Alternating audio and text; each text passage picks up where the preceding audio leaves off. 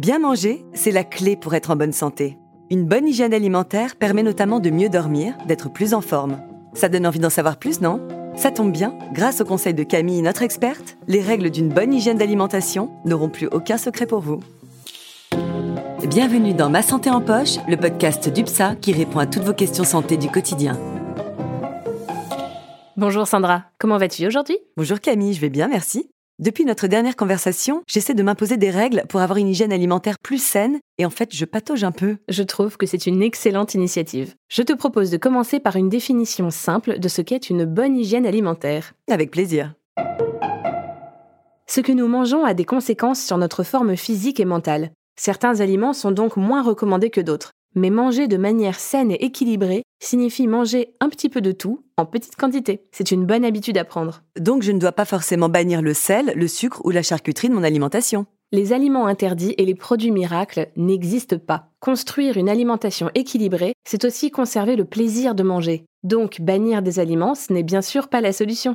Il faut simplement varier son alimentation et être attentif aux quantités. Ça me rassure un peu. Je reçois des amis ce week-end et on avait prévu un grand repas. Pour moi, c'était incompatible avec mon projet de nouvelle hygiène alimentaire. Eh bien, il ne faut pas oublier que les repas copieux doivent rester occasionnels et que certains aliments doivent être privilégiés au quotidien. Mais un repas riche peut tout à fait être compensé par des repas légers les jours qui suivent. Et tu peux très bien appliquer ces règles lors des repas de fête en ne mangeant pas trop. L'idée, c'est qu'il faut mettre en place de bonnes habitudes et s'y tenir. Bon, eh bien j'y veillerai. Peut-être que ça inspirera mes amis aussi. Et alors, quels aliments faut-il privilégier au quotidien? D'abord, les protéines. On privilégie le poisson, qui est riche en bonnes protéines et en fer, les œufs, la volaille, et on réduit sa consommation de viande rouge. On intègre aussi lentilles, pois cassés et haricots secs à son alimentation, car ils sont riches en protéines végétales et en fibres. Ensuite, des féculents, de préférence complets, qui sont eux aussi riches en fibres et apportent au corps des glucides complexes, c'est-à-dire qu'ils vont fournir de l'énergie que le corps pourra utiliser progressivement. Donc on élimine tout ce qui est gras de notre alimentation Pas exactement. En fait, il faut distinguer les bons gras des mauvais, car les lipides sont eux aussi indispensables pour notre santé. Et ces bonnes graisses, on les trouve dans les poissons gras comme les sardines, les maquereaux ou encore les harengs, qui sont une excellente source d'oméga 3. Mais on peut également ajouter à ces repas de l'avocat, des graines de lin, des noix, des arachides, et privilégier des huiles végétales comme l'huile d'olive. Ça me rassure. Donc pas besoin de faire la guerre aux aliments gras.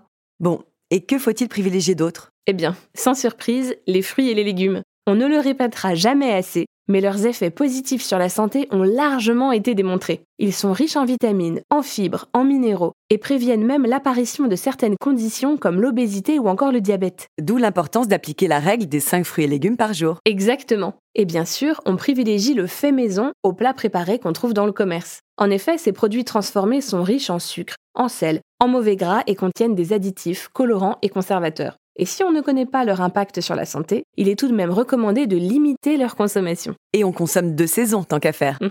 Mais tous ces conseils me rappellent le régime méditerranéen. Oui, c'est un très bon exemple de régime alimentaire varié où on consomme fruits et légumes, légumineuses, fruits à coque, huile végétale, poissons et fruits de mer en grande quantité, et les viandes rouges, volailles et produits laitiers en quantité plus modérée. Bon, maintenant, comment être sûr de manger équilibré? Tout est une question de proportion. Une alimentation équilibrée, c'est une alimentation qui fournit un apport calorique proportionnel à l'énergie dépensée. Elle va donc varier en fonction de l'âge, de l'activité physique et de l'appétit de chacun. En règle générale, une assiette équilibrée se compose de deux tiers de légumes, un tiers de féculents et d'un apport en protéines. Et bien sûr, il faut répartir cet apport tout au long de la journée, en faisant de préférence trois repas, ce qui permet également d'éviter le grignotage pendant la journée. Ah ça, les fringales, je connais. Mais concrètement, qu'est-ce que ça va changer dans mon quotidien si j'applique ces règles? Par exemple, si tu privilégies un dîner léger, tu dormiras mieux. Ne pas trop manger avant d'aller se coucher permet d'éviter tous les désagréments d'un repas trop riche. Ballonnement, brûlure d'estomac, etc. Avoir une alimentation saine et équilibrée impacte réellement notre bien-être. D'autant plus quand on pratique une activité physique. Le couple alimentation saine et exercice physique est un duo gagnant.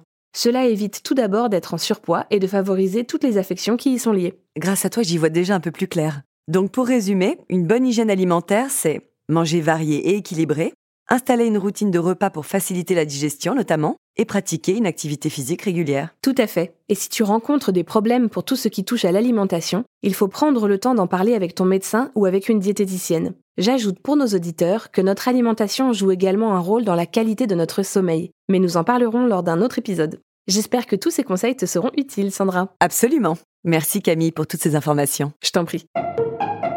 Merci encore de nous avoir écoutés. N'hésitez pas à partager le podcast et à le noter sur les applications. Et à bientôt pour un nouvel épisode de Ma santé en poche.